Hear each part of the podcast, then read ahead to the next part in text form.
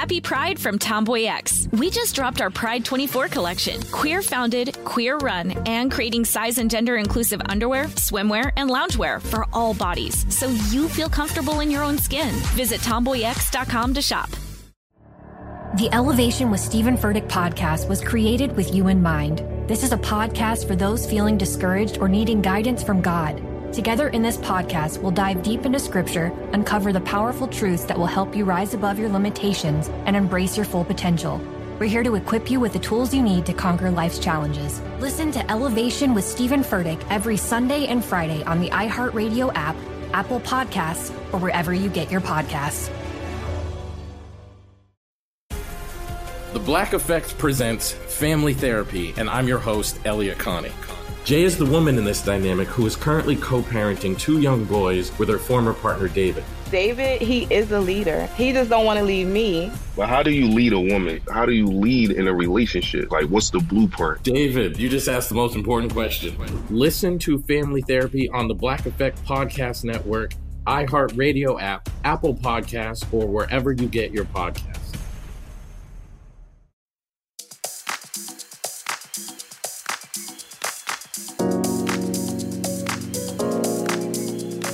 Hello, beauties. I'm very excited about today's episode, and I want to get right into it.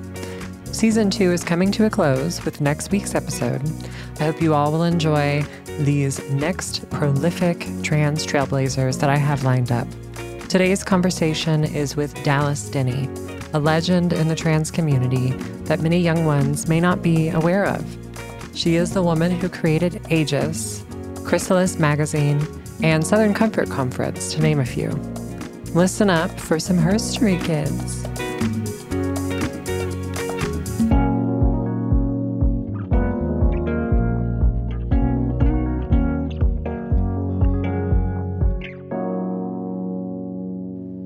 Hello, listeners, and welcome to another episode of Beauty Translated. This week, I have a, another legendary trans elder here with me. She's a woman who paved the way in building trans community before trans people were visible as they were today, before the internet connected us instantly with our community. Today, I'm speaking with the prolific columnist, writer, activist, and teacher. Her name is Dallas Denny. Please welcome her. Hi, Dallas. Hi, Carmen. Yeah, we have a legend with us today. I'm I'm thrilled. I'm thrilled. Thank you for being in a very small way, maybe. in a very big, significant way to me. I never wanted to be famous. I never wanted to be rich, but it is nice to have when people know who you are, and so I got what I wanted.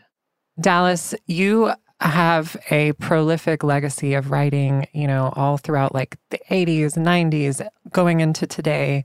But I want to make sure that the listeners who are not familiar with who you are, or not familiar with your work, kind of have an idea of who you are. So, could you, starting with kind of maybe where you're from and where you're raised, tell the listeners kind of a brief introduction of who you are? Sure. I was born in Asheville, North Carolina, and lived there on and off growing up. My father was in U.S. Army, so we lived a lot of places. We lived in Orleans, France for four years, lived in Arizona twice, lived in Georgia, and oh, when he would be stationed in Korea, because it was the immediate post Korean conflict period. Right. We would be in Asheville for a year or two. Wow. Yeah. So I bounced all around when I was the day I finished the eighth grade, my parents picked me up, and instead of going home, we drove through Atlanta to Murfreesboro, just south of Nashville, my father had taken a job with the Park Service. So from age 14 until I transitioned, at age 39, I lived in Tennessee. And when I transitioned, rather than do it where I was known, I moved to, to Atlanta where there was some support. First support I'd ever found.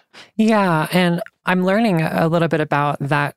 You know, nowadays, trans people are not as familiar with the concept of having to necessarily move away from home in order to be accepted Eh, you know, in your transition because one of the benefits of moving away from home is that nobody knows who you are.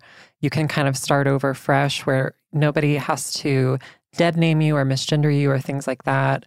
And you can also, like you said, get more access to support, which was here in Atlanta. And I lived in Atlanta my entire life. I'm going to be 30 this year. And I have been researching and reading your writing, and I've been fascinated by the amount of history we have, trans history we have in the city of Atlanta. To me, it seems like there was a lot going on in Atlanta at the time. There, there really was. So you ended up in Atlanta when you began your transition, and that was at the age of 39. Yeah, I had been on hormones for 10 years. Okay, wow. And my name was always Dallas. I didn't have to change my name. And I seemed to pass very easily. So I had hopes. I didn't want to be unemployed. I worked before I worked as a psychological examiner in Tennessee. And, but I didn't care. I was ready to transition. I was I needed to transition and I didn't know if I'd ever work in a professional capacity again. But within 2 weeks I found a job that I worked until I retired with the state of Georgia doing essentially the same thing I'd done in Tennessee, which gave me a stable base to do activism. I had a place to sleep at night, for instance. Right. And Atlanta really did become a stable base for a lot of the work that you were doing at the time. I want to talk more about that, but can you, before we get into your work with Aegis and the other several publications that you had, can you kind of paint a picture for us of what the Atlanta trans community was like at that time? Now, all my life, I'd been looking for the community and couldn't find it. I went to the Vanderbilt Gender Identity Program in the late 70s where they told me I was not dysfunctional enough to be transsexual. In other words, I had a job, I had two college degrees, so they weren't going to help me with transition. And I went and read the literature at the adjacent medical library there, which suggested they were right. And I realized they wrote it. So they had this idea that if you weren't entirely dysfunctional in the male role or female role, vice versa, then you weren't really trans. And I had to question myself about that, read the literature and decided they were full of bull.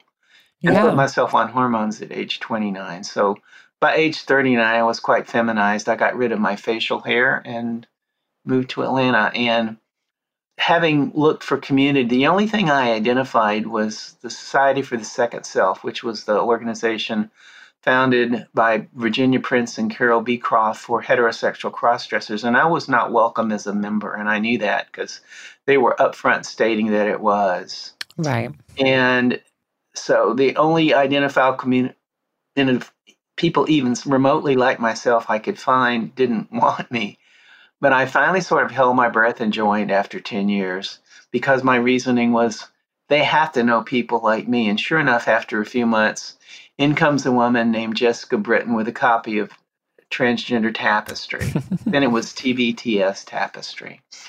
And there in the back was a listing of support groups. I looked through it avidly, and there was a transsexual support group in Atlanta called the Montgomery Medical and Psychological Institute. And I called them every day for about two months before someone picked up the phone. We arranged for an interview. I came down, and they almost immediately drafted me to run their group because both of the founders had health issues and they liked my credentials all I was looking for was a little bit of just ability to be myself. I wasn't looking to be an activist necessarily, but I realized that all my training and all my skills really were a good fit.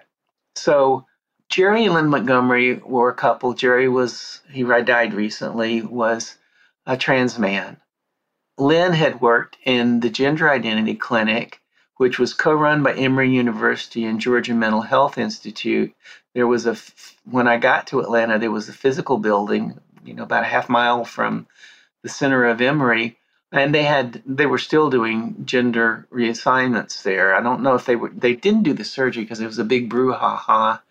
They still do not in this state. We still do not have any gender affirming surgeries, Well, which is crazy. back in, must have been the 70s, yeah. they the department of vocational rehabilitation funded one or two surgeries and it just the brown stuff hit the fan yeah. because You of- can you know, be as everyone was explicit as you want, by the way. out, every, yeah the shit hit the fan everyone was outraged the governor was delu- was deluged with letters and Wow. but the clinic was still open they were not surgical Right. I learned there were surgeries done because immediately after my genital surgery, I went to Michael Seghers in Brussels, and he told me that there's a chance that I would start uh, that I would start having difficulty urinating after a couple of months because scar tissue will form.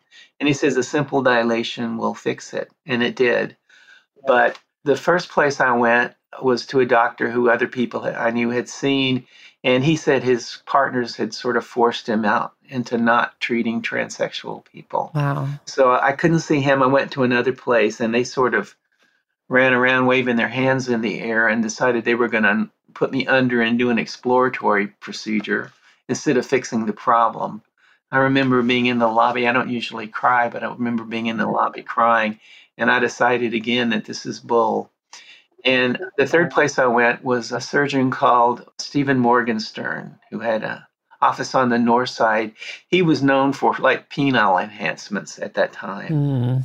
But I went to him. He fixed the problem immediately. And he told me that he had done surgery back in the day, you know, probably in the 80s. So I, I never found out you know exactly where he was based to do that probably at georgia mental health institute Right. because they might have done some surgeries from people who were able to get it covered under private insurance which only rarely happened then or had the money um, it was not nearly as expensive then as it is now but it was still quite expensive Right. And I mean, just hearing that whole history of you trying to even seek out that that treatment here in Georgia, it amazes me just because today not that much has changed, unfortunately, here in Georgia. And I mean, even famously, I don't know if this was around the same time, but famously, Robert Eads, who died of ovarian cancer, could not find any treatment Yeah. in this state. Robert Eads was a transsexual man from Toccoa, Georgia, who died trying to find treatment for his advanced ovarian cancer. More than 20 doctors turned him away, many because they were practicing OBGYNs and did not want to be associated with treating a man such as him. You can watch the documentary Southern Comfort following the last four seasons of Robert Eads' life for free on YouTube. It is an amazing film that I highly recommend, and a link will be in today's episode description. If you want to know what trans medical discrimination looks like, just a little bit of it, and what life for trans people was like in the South in the 90s, you must see the documentary Southern Comfort. I was running Aegis at the time. I had compiled a list of places to go for help, for treatment, for support groups all over the country. And I knew Robert from Southern Comfort. Well, I was one of the many people who started that that conference. And as was Robert. And Robert called me one day and he wanted referral to a gynecologist. I gave him three names. One was the gynecologist I saw after my surgery, after I'd been to Dr. Morganstern. The second had just done a hysterectomy on another trans man, and I forget the third, but I don't know what happened that he couldn't get treatment from someone, especially from the, you know, although it could have been people's partners freaking out and saying, you know, we're not going to be associated with you if you do this again. But yeah, mm-hmm. and then and of course Robert developed ovarian cancer and died, and everyone loved him at Southern Comfort. He was such a Southern, classic Southern gentleman. He was always so polite to me. I've watched the documentary Southern Comfort, and that is a really awesome kind of glimpse into Southern trans life at the time. I had never been to clubs because in Nashville they wouldn't let me in. Wow. You know, Why is because I had male ID. Wow. Wow. Um, I think it was because they were afraid of the police. yeah. Nashville had and still has a history of LGBT places mysteriously burning. Wow. So it was a it was closed to me. So I hadn't no experience. So I got to go to the clubs when I transitioned and came to Atlanta. There were some fabulous entertainment at the clubs. But aside from that, and there were a lot of trans women that were drag queens at the time. There still are. Um, I believe in the last season of RuPaul's Drag Race, four people Yes. were trans in the cast of about 12. Yep. So the clubs had a scene. You know, there was a nurse who used to go around doing silicone pumping in the back rooms of bars and hotel rooms. Yeah. Perhaps the most famous in all of the South, hosted at Atlanta's very own Backstreet, Charlie Brown's Cabaret was the pinnacle of drag entertainment. Most of the cast members were cis gay men. It even featured the goddess Raven, friend of the pod, Bianca Nicole Bowser's drag mother. But the cast also featured several trans women, such as Shauna Brooks, mother of the House of Brooks, and Heather Daniels, a Pam Anderson bombshell type. And I had some friends in that community. And then there was the Montgomery Institute. And, you know, they had a monthly support group meeting, which, as I said, they drafted me to run. And based upon sort of tapestries publishing of all these other organizations, there was a pretty lively national scene of people doing zines, mm-hmm. you know, little newsletters and little magazines. And there was a lot of discussion. One of the things that was under discussion was why do we call ourselves? Because we have these medical names, you know, Anne Bolin, the, an anthropologist I know, called them slave names or similar to slave names.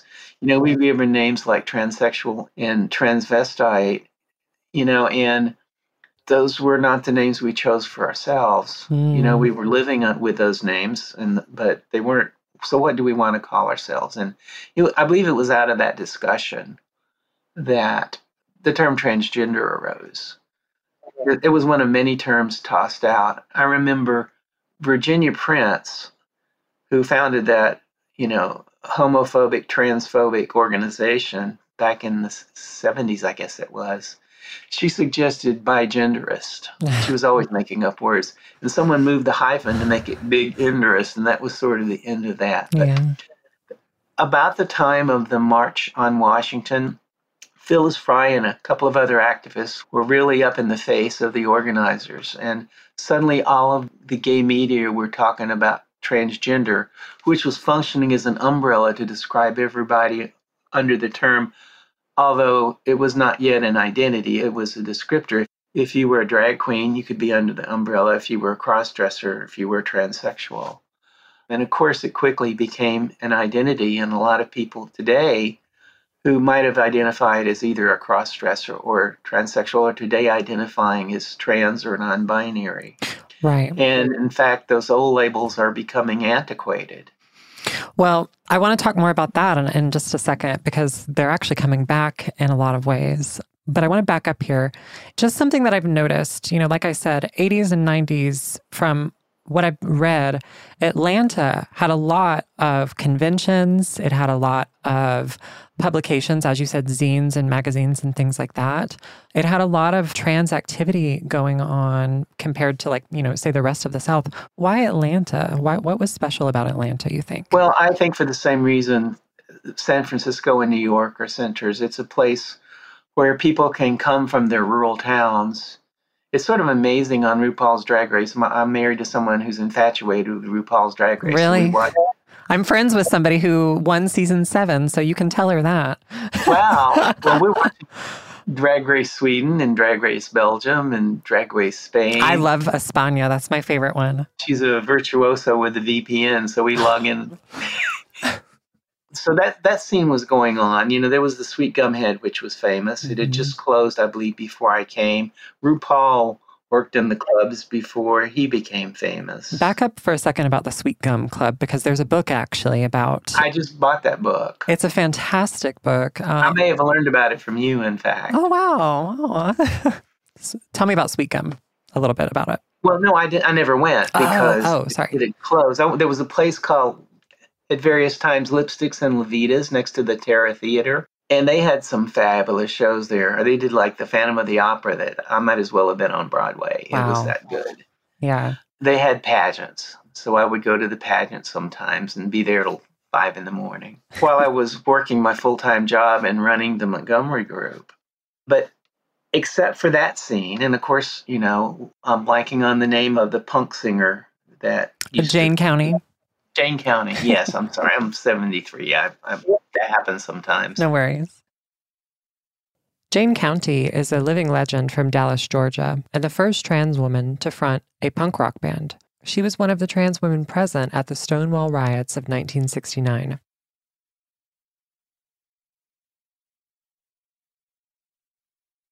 You know, and RuPaul was working, waiting in the clubs, waited on some friends of mine, you know, before he became famous.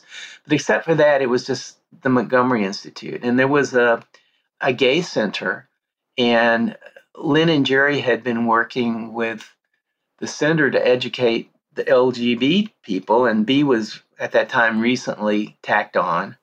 So mm-hmm. it was mm-hmm. fairly new. And the T wasn't yet associated. It, it was not LGBT in any measure at that time because even the T word was not there. Yeah. And that was sort of it for the scene. But Sabrina Marcus was a trans woman from Florida, and she went to the headquarters of the International Foundation for Gender Education, which published Tapestry, and said, You know, there are these conventions in other places around the US. Why isn't there one in the South? Let's do one in Atlanta. It seems like a central location. That's another thing about Atlanta. It's a day's drive from the majority of the population of the United States. And IFGE said, no, we won't put one on, but we'll show you how to do it if you'll just get a bunch of people together. So, using the resource list, and IFGE had something called the Congress of Organizations. And, you know, everyone was sort of at their conferences Congress would meet and people would, would meet one another and talk, and we were talking in all the newsletters, which is a slow way to go. You an article comes out, you write it, and two months later you see it, your letter in the letters column. But all of the organizations in the South met in Atlanta at on Piedmont Boulevard. At, it was then a La Quinta. I don't know what it is now. Hotels have a habit of changing could still a, two or three years. Yeah. And we met and we said, well, what are we going to call this conference?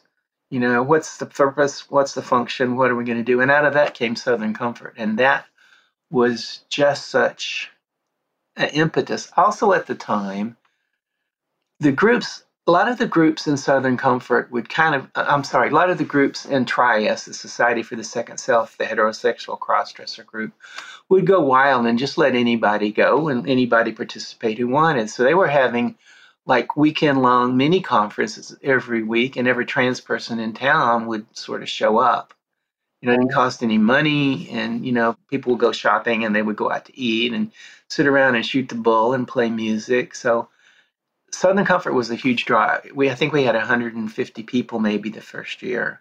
Wow. And you know, they were up to 900 at the peak before it sort of imploded, and that just made for, made for synergy, you know. And I within a year I had split from Lynn and Jerry. They were very old school mm-hmm. about transsexualism. You know, it's, our girls have a birth defect, and we fix them, mm. and then mm. they're and then they're normal. And I was that was not where I was coming from. I was one first. I wanted to be inclusive. I didn't want anyone to be cut out. I got a lot of sniping from the lines when I was running the group.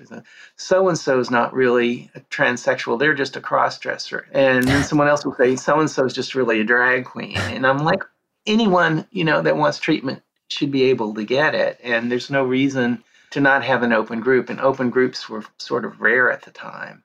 But so for about a year or two, the Tri-Ess group functioned as an open group. And the Montgomerys weren't an open group, but eventually it um, one of the founders was sort of organic she had chronic fatigue syndrome and was having some brain issues and mm. she got very paranoid and so i moved out and i continued to go to their meetings until they told me i couldn't come because i was a threat because i was writing so i founded the atlanta gender exploration support group which ran until recently it was an open group and I founded the, the Atlanta Educational Gender Information Service. And I chose that acronym because it could easily become American. And I launched Chrysalis Quarterly, and it was it started as two sheets of paper, one for Chrysalis and one for Aegis. And I launched it, and a woman called a trans woman called Margot Schaefer sort of did a design for us. She gave us like a font and a look for the magazine and a look for our letterhead, and I guess because of my professional credentials, you know, I had a master's in, psychi- in psychology and had a license. I was licensed in Tennessee, which is one of the few states that would license master's level psychologists. I just had this instant credibility. It was just amazing, you know. So I had all these big professionals on the advisory board. Chrysalis was a theme based magazine and it was glossy at a time when everybody, some people were still mimeographing magazines in the early 90s. I just had this this credibility, you know. And I was writing, I was writing stuff to go in Atlanta's gay papers that would help gay men and lesbians understand the trans experience, and uh, it just sort of just sort of bloomed. Jamie Roberts came to the Atlanta Gender Explorations group, and she just flourished. And Erin Swenson, who's a therapist, did, and they all started creating things on their own after a while. It, it was just fueling other organizations. And with the adoption of the trans identity, you, we just sort of exploded all over the country, all over the world, really. Hey, listeners, we're going to take one quick break here and we'll be right back with more from Dallas Denny.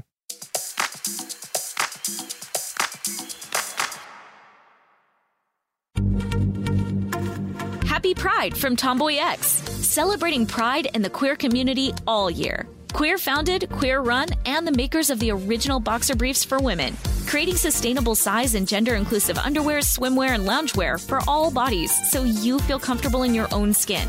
Tomboy X just dropped their Pride 24 collection. Obsessively fit tested for all day comfort in sizes 3 extra small through 6X. Visit tomboyx.com. I'm preaching to somebody today who is waiting for God to give you your next step and you don't know what it is yet. You need God to show you your next step. Because God, I can't stay where I am, like I am, where it is. This isn't going to work. I, I have to move on, but I don't know where. A lot of time you'll use it as an excuse. Well, I don't know how. I don't know where. I don't know what. God, if you show me. God, if you tell me. God, if, no, no, no, no, no. You know enough right now. And if you needed to know more, He would show you. Hey, this is Stephen Furtick. I want to invite you to listen to my podcast, Elevation with Stephen Furtick. I am here to help you for the battles that you face in life, for the times when you feel discouraged, for the times that you need guidance from God. I want to give you the truth of what He says about you to help you rise to your full potential. Listen to Elevation with Stephen Furtick every Sunday and Friday on the iHeartRadio app, Apple Podcast, or wherever you get your podcasts. Hey, fam, I'm Simone Boyce. I'm Danielle Robay. And we're the hosts of The Bright Side, a daily podcast from Hello Sunshine that's guaranteed to light up your day. Every weekday, we bring you conversations with the culture makers who inspire us. Like our recent episode with Hollywood royalty Regina and Reina King. We talked about the creative power of women's relationships. I feel like, thank God for women, like, especially when it comes to Black women the way we lean on our mothers, our grandmothers, our sisters, our friends. We're just each other's pulse. I mean, it's molecular, you know? Listen to the bright side from Hello Sunshine on the iHeartRadio app, Apple Podcasts, or wherever you get your podcasts.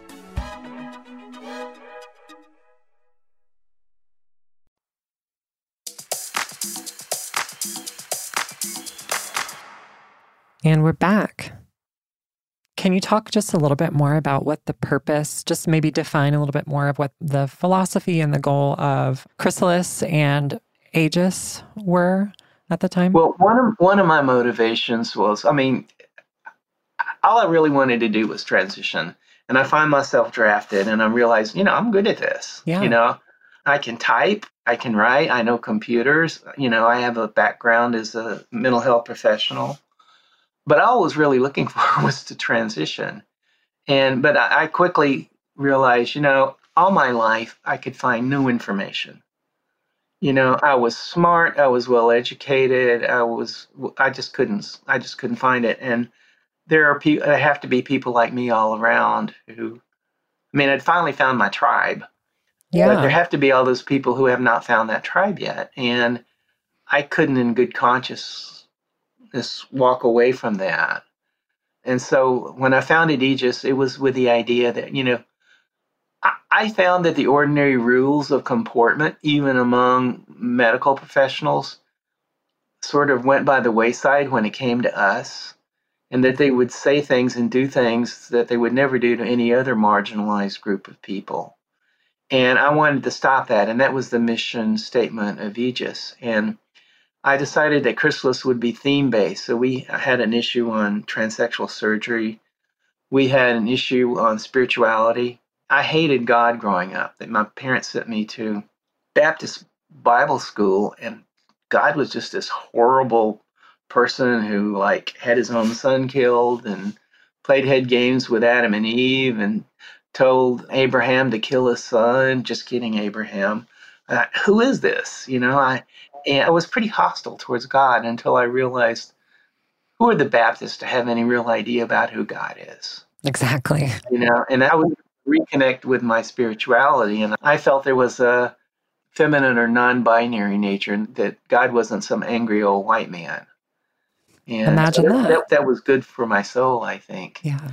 But the magazine just took off, and I was able to do so much running Aegis. I had an influence on the. It was then WPATH was then the Harry Benjamin International Gender Dysphoria Association. Uh, first, the director took offense at something I put in Chrysalis and would not process my application. Wow. What was Be a member. what was that that he took offense to, or who? Well, in the first issue of Chrysalis, I had a dumbass quotation of the month Mhm. and the smartass quotation of the month. and the dumbass quotation was by a really good man, Donald Laub, and I think he wrote it to broach the subject to his fellow surgeons who probably weren't positive to the idea of reconstructive surgery for trans people. But his, he opened a, an article in the Journal of Plastic and Reconstructive Surgery with a sentence To change an individual's God given sex is a repugnant concept, which is an amazing thing to appear in a medical journal.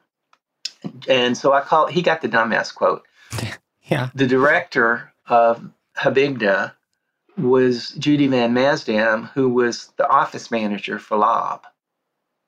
And my smartass quote was of Money, who said, you know, essentially, Money and Primrose is the paper. He said, now that transsexuals know that they have an interest in cisgenesis, they'll start presenting with this and this because they read the literature as if that were something anybody else didn't do. I mean, can you imagine having cancer and not reading up about it? Right. So we were at fault for reading up about our own condition. But Judy took offense at me taking pot shots at two people. And I finally, I, I've sent 10 applications. I wrote, I called, and finally I caught her live and she proceeds to tell me, who am I? I'm, you're just a consumer, you know? And I'm like, well, you know, I have medical, I have my professional credentials too. And yeah, I'm a consumer. What's the problem with that? And she told me Laub and money were gods. And I said, they're just people. No, they're gods, you know? And you will never be in Habigda. So I'm like, well, we'll see about that. So Leah Schaefer was the board chair. She was a very wonderful psychiatrist in New York City. And I wrote her a letter and I attached all my letters and a list of phone calls and a description of my phone call with Judy. And I said, you know, I've been trying to join this organization and this is the response to my request. At this point, I don't even know if I want to join the organization, but I wanted you to be aware this is going on. So I get an application from Leah in the mail, and suddenly Judy is no longer the executive director. And I don't know if it was an over to this day, if it was an over my dead body thing, or if it was just time for her to go. But then I got in WPATH, and from the inside, I was able to say, you cannot make special requirements for people because they're transsexual that you do not require of other groups of people. You know, why should you? I mean, they were making you have letters for breast surgery, either augmentation or reduction mammoplasty for the man. And I'm like, you have to have data to justify this. And that was an alien concept to them because they were, most of those people were remnants of the old gender clinics with the, you know, you're not screwed up to be transsexual mentality. Right. And that was at the time kind of, there were a lot of gatekeeping measures. Like, for example, if you were a trans woman and you were attracted to women, that was considered a reason. Oh, to- I, I have a list. I wrote about it somewhere. And you know, if you were me I have it actually. If you didn't pass, Yeah. You know, uh, well, I have a couple of I have a couple of things that you've written that I wanted to ask you about. I have your steps to the transsexual autobiography. We had a narrative, and it Yeah. was based on Christine Jorgensen, and it was you had to follow that narrative to be accepted by the gender clinics, and I knew that, and I wasn't going to fake my narrative to them because I was looking for authenticity and not wanting to tell lies about myself. So there were just hundreds, and now there may be thousands of autobiographies that follow the wrong body narrative. Now, certainly, the anguish we feel, the pain, the rejection is, is characteristic of us, but there's more to life than just that, you know. And we don't all decide to have to transition or have surgery at the end of a barrel of a gun or the point of a knife. And I, you know, I was a big champion of the healthy transgender model that arose, I call it, in the 90s. I don't want us to be mentally ill because we're not. I don't want us to have to pretend to be mentally ill to get the same sorts of treatments people with other conditions might have. Do you see that happening today in the arguments? It's a controversial topic, but there's arguments, you know, in every state, well, especially in the South, lots of It, arguments. it is so scary. Yeah, and banning trans healthcare for first it starts with children and then it ends up, you know, coming for adults. But I was going to ask you, do you think that there's kind of a parallel there in what we see today and back then also? Well, you know, I wrote an article about sort of the openness of the Weimar Republic in Germany after World War One. And there was a flourishing scene with people publishing, you know, clubs and people doing newsletters and people doing political activism.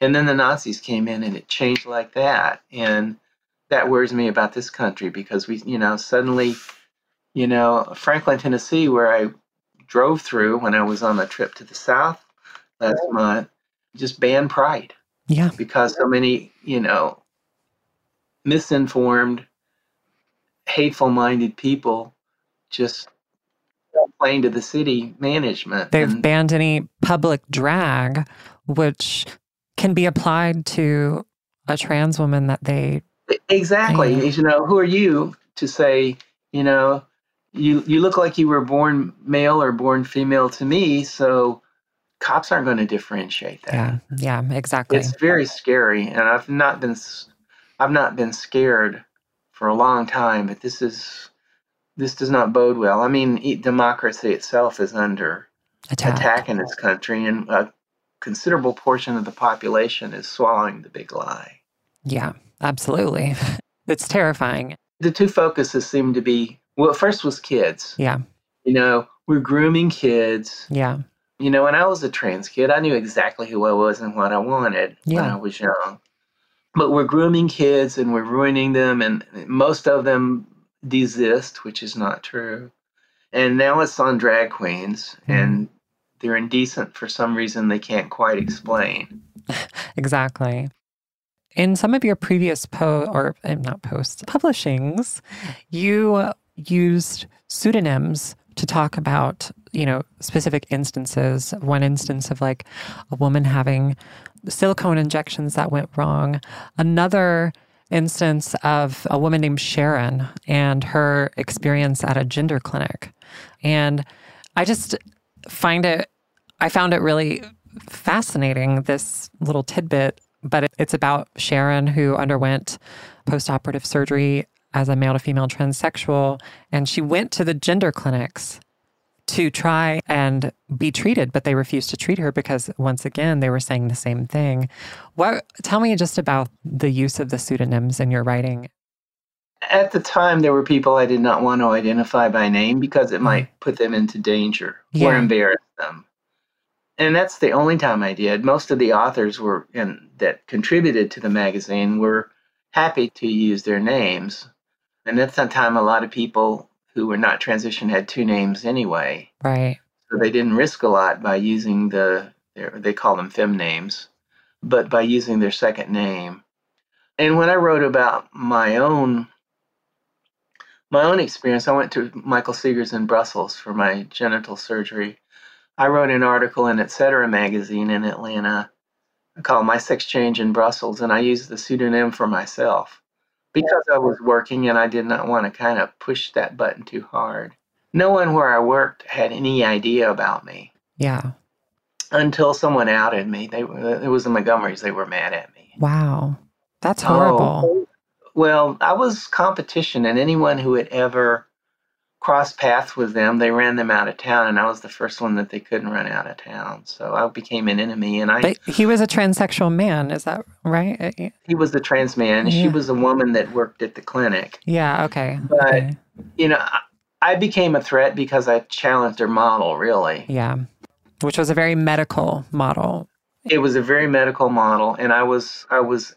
I mean, obviously, we need medical treatment, Yeah. but we don't have to. We shouldn't have to be pathologized to get it. So and we're all not on the same track, also. And yeah, uh, why should you know? And I, I wrote one piece about two very different approaches two women took towards their non-traditional ways they approach their own transition. One just could not stand it any longer, and she worked at AT and T, and she walked into the office, and she had every sort of unfortunate male characteristic a transsexual woman could have. So she was really tall and she had really big hands and feet. She'd lost her hair. She had a big square jaw.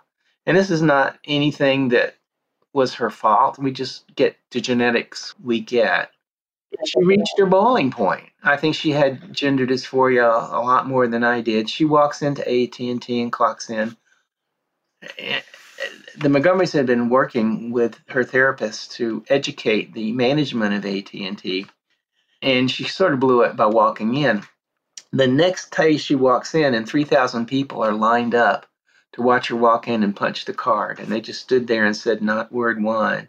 That was enough to put her in the mental hospital for a week Oh my God. because, you know, she was very vulnerable at that point. Yeah. But she did what she needed to do. Right. Uh, another woman, she just she very she started hormones. She was working for the state. She was actually doing working in a state garage. But she she- and she looked almost exactly like Reba McEntire. so all the after a while on hormones, everyone thinks she's a female anyway. She's wearing coveralls, so dress isn't an issue. And so it was never even addressed at work. And I knew a trans man who did the same thing at work. And who's to say when her real life experience began? Right. Because it's kind of So, blurry. I mean, I was just always questioning artificial limits upon us, arbitrarily placed upon us by professionals. At the same time, I really believe you need to be educated before you make permanent changes to your body. You need to understand any risks that you take. yeah. Because that's the important part of informed consent is. Yeah, is- it is. Yeah. And, you know, and so you need to think about stuff beyond just signing an informed consent agreement. One of the Aegis advertisements of the day, the PSA of the day was don't be sorry, be sure. Test drive your new equipment before you, you know, purchase. Yeah. You know, we did um, medical advisories about hormones, about smoking. Yeah, about silicone injections, I, the dangerous Yeah, curves sil- ahead. And silicone. Yeah, Margot designed that. And she made me aware of the problem with silicone, but Well, even today, not even just injectable silicone, but I've been more, I know three trans women now who have had breast implants removed from breast implant Ill, illness, which is not really recognized still. So it, we're on the, still on the cutting edge of this kind of stuff in a way. Hey, listeners, we're going to take our last break of the episode here. Stay tuned as we wrap up our conversation with Dallas Denny.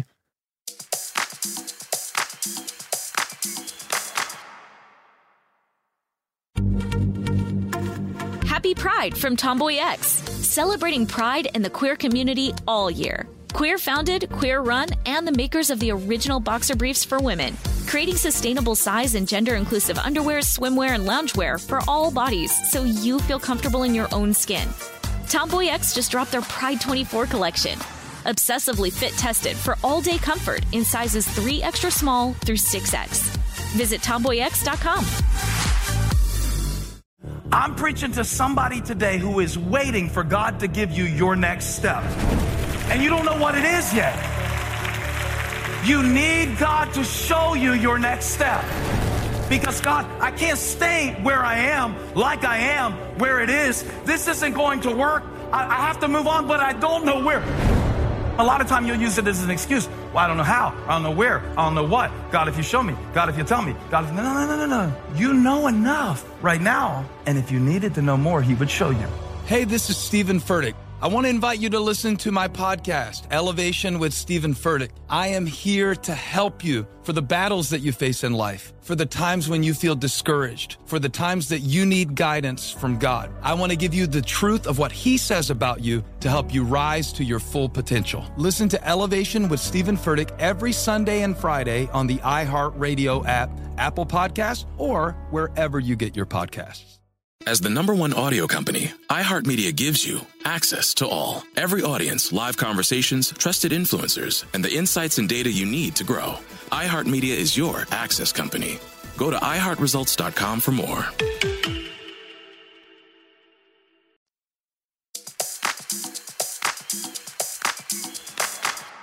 Welcome back. Just before we kind of wrap up, I want to talk about some of the highlights of your career because you have some, I mean, two very significant, I mean, everything we've talked about so far is significant, but you, of course, founded the first Southern Comfort Conference, but you also founded I was one of many. Yeah, yes. one of, and you also started the first ever FTM conference of the Americas. I, I did a challenge grant, and then I called Jamison Green of FTM International. It might not even been F- international at the time, but FTM in San Francisco and gave him a heads up. And because I, I said we would, he just would pay 500 bucks, which I didn't have, to any nonprofit that would match it for putting on a national conference for trans men. And Jamison left the room that night with $500 in pledges. Wow. I got the, I had to send the money in two inst- installments a couple of weeks before. You had to hold up your end of the bargain. Broke. I mean, the trans, with the exception of the of IFGE, none of the trans organizations had a budget over twenty five thousand dollars, and most of that was going into printing and equipment, Right. Absolutely. supplies. Yeah. You also wrote the first scientific literature on transsexualism ever written by a transsexual. Once I started finding material, I just started accumulating this big database. And Vern Bullough, who was a sexologist in California, I was giving it away with subscriptions to Chrysalis. And he said, you should, Have you thought about publishing this? And I said, I'd love to publish it. And in the mail, I get a contract from Garland. And I did a second book for them, which was an edited textbook with chapters by all kinds of people that sort of looked at the state of things John Richard Green and John Money's book, 1969 book, Transsexualism and Sex Reassignment, sort of laid out a multidisciplinary approach to treating trans people. Mm-hmm. And so I sort of really revisited that a little bit and how things had changed. And so I'm very proud of those two books. And for a long time, I didn't have the second book because I sold a couple copies. And the Lesbian Herstory Archives in Brooklyn contacted me and said, Well, we didn't get ours. It got lost in the mail, and I sent him my last copy. And then buying a copy of the book was, you know, was like $150. So I didn't have a copy of my own book for nearly 10 Yeah, years. so it's a textbook. fortunately less expensive. Yeah, textbooks are not cheap. well, that is fantastic. And as we've established, you know, in, in everything we've talked about already, all of the understanding of trans people up to that point really was shaped by cis individuals and the medical profession and kind of those gatekeeping models. So, fantastic work in kind of opening up the access to care and stuff, I think, for future generations of trans people. But I want to talk to you about something that comes up in modern day in the trans community. You know how we have, as you said, back in the day, it would take months for the things you're writing to show up in, in print and stuff. But now we have discourse, you know, online, in chat rooms, things like that. And people are often say that gender dysphoria is not real. Gender dysphoria does not exist. Oh, just what are your thoughts on that? Because you wrote a book about gender dysphoria. That was the term at the time. Yeah. You know, I, I think it works as a descriptive term for the anguish and pain we feel when we can't live authentically. Yeah. In terms of it being a mental illness, no, I don't I don't think so. Although Right. it can be debilitating depending on how strongly you feel it. I mean, it was enough to from the woman I talked about who went into AT&T for her to make a sort of a rash personal decision, but people do that all the time anyway. Right. So yeah, we need to move beyond it. It's there's a lot of history with that term too. You know, it's evolved over the years from the 70s. So when you say like move beyond it, like just well, people I think are replacing it more with like the term like gender euphoria. What do you feel about that instead of gender? That, that was the name of a newsletter in the 90s. Oh, really? Oh, And when you find resolution for those feelings and are able to express them, it's, there's absolutely a feeling of euphoria. I'm involved with a trans conference called Fantasia Fair, which is now Transgender Week, which has been happening on the tip of Cape Cod since 1975. And it's a week long, and many people who go, it's their first chance to express themselves authentically, and they can for an entire week in the entire town because no one looks twice at anybody in that town, Provincetown. And so we actually have a workshop in which we urge them to kind of let things simmer down for a couple of weeks before they make life altering decisions because they're going to be euphoric when they get home because Right. they're so, wow, you know, this is wonderful. I don't want it to stop. right. But you can't let that euphoria lead you as, you know, as much as you can't let the dysphoria lead you either. You kind of have to find the balance between the two. I think the term euphoria, I think it's mostly t- transitory. It's just sort of like you can get that kind of euphoria if you get a new pony, you know?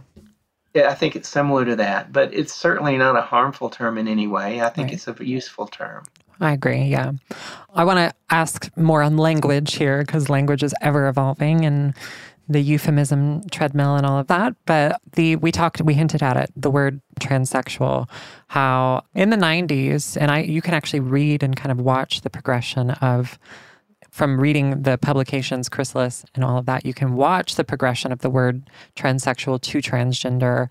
What do you think of the erasure of the word transsexual and then the current rebirth that we are experiencing of the word transsexual? People are re identifying with that term to state that they are a, a trans person who is someone who is transitioning. I think there is utility in differentiating people who transition and change their bodies medically from other gender variant people because they have di- different medical needs, they have different psychological needs. So I identify both as transsexual and transgender and probably always will maintain a transsexual identity because I think it has I think it has utility. Absolutely. I agree with that too. So did you feel like when like there was a period of time when the word transsexual was almost considered like canceled, I guess you would It call has the word sex in it, you know. Um, Mm, and it, it, it was bestowed upon us. I remember I have a transsexual menace T-shirt in my cl- I have two actually. We spelled it with one S, just as a fuck you to the medical community. Gotcha. Yeah, I love that. I just want to wrap up with this last little thought here. What are your thoughts on the current state of trans activism and what are your do you have any advice for the future of trans activism? Yeah, I mean, uh, we all do what we can. Sometimes people don't feel safe doing certain things. Well, if you don't feel safe getting your name out there, fund someone who who does. I think our primary need at this point in time is to have a cohesive national strategy to combat all this hysteria about drag queens and trans kids. Yeah. Because if we just go about it piecemeal, we're going to sort of fizzle out, I think. You know, so ACLU's doing some le- legendary work in that. Transgender Legal Defense Fund, you know, support those organizations, and we need to probably have a national conference to plot of people in leadership positions to plot strategy because there's certainly scheming on the other side what to do. Yeah. And we don't really see that happening, you know, people or Well, Jam- Jamison Green was at Creating Change last year. Mhm. And he said just what I just said, and everyone's laughing because they couldn't kind of conceive it. But I mean, this is a very real threat. And Yeah. it's liable to get worse and it can get dangerous for us. Not that it's not already dangerous, but it can get far more dangerous for us. Right. Yeah. And we want to protect our future. Well, Dallas, thank you for spending the time with us today. I really appreciate you sh- sharing your words and thoughts and everything with us. Well, thank you so much. I had a good time. Can I don't know if you have social media, but can you tell us where listeners can find you and engage with your work? Yeah, I, I'm on Facebook. Okay. And I have a website where all my work, or almost all my work, is archived. And that's just my name.com, dallasdenny.com. Yes, fabulous. And also the transgender digital transgender archive, wonderful wealth of knowledge. Uh, If you Google my name there, a lot of stuff will come up. oh yes, a lot. it's fun to read. well, thank you, Dallas. It was wonderful talking with you today. Thank you, Carmen. Thank you all so much for tuning in to this week's episode. I was so thrilled to be able to sit down with the Dallas Denny to talk to her about her life's work and all of the contributions she's made to the community, especially here in the South. I hope you all have a fabulous week. I will see you on Monday for another Beauty Translated minisode. And please, if you haven't already, leave us a rating and review over on Apple Podcasts. It means the world to me. Thank you so much and have a fabulous week. Beauty Translated is hosted by me, Carmen Laurent, and produced by Kurt Guerin and Jessica Kreinchich, with production assistance from Jennifer Bassett. Special thanks to Allie Perry and Allie Cantor for their support. Our theme song is composed by Aaron Kaufman. Beauty Translated is proud to be part of the Outspoken Network from iHeart Podcasts. For more iHeart Podcasts, listen on the iHeartRadio app, Apple Podcasts, or wherever you get your podcasts.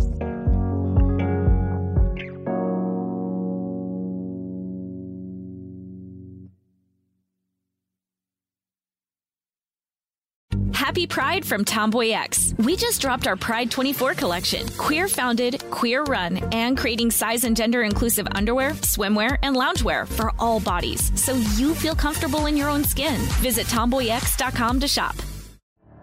The Elevation with Stephen Furtick podcast was created with you in mind. This is a podcast for those feeling discouraged or needing guidance from God. Together in this podcast, we'll dive deep into scripture, uncover the powerful truths that will help you rise above your limitations and embrace your full potential. We're here to equip you with the tools you need to conquer life's challenges. Listen to Elevation with Stephen Furtick every Sunday and Friday on the iHeartRadio app, Apple Podcasts, or wherever you get your podcasts. Danielle Moody here, host of the Woke AF Daily podcast. We've been with iHeart for a year, and what a year it has been. As we head deeper into 2024 and yet another life changing election cycle, Woke AF Daily is here to keep you sane and woke. Make Woke AF Daily your podcast destination for 2024 election news and analysis. Listen to Woke AF Daily Season 5 on the iHeartRadio app, Apple Podcasts, or wherever you get your podcasts.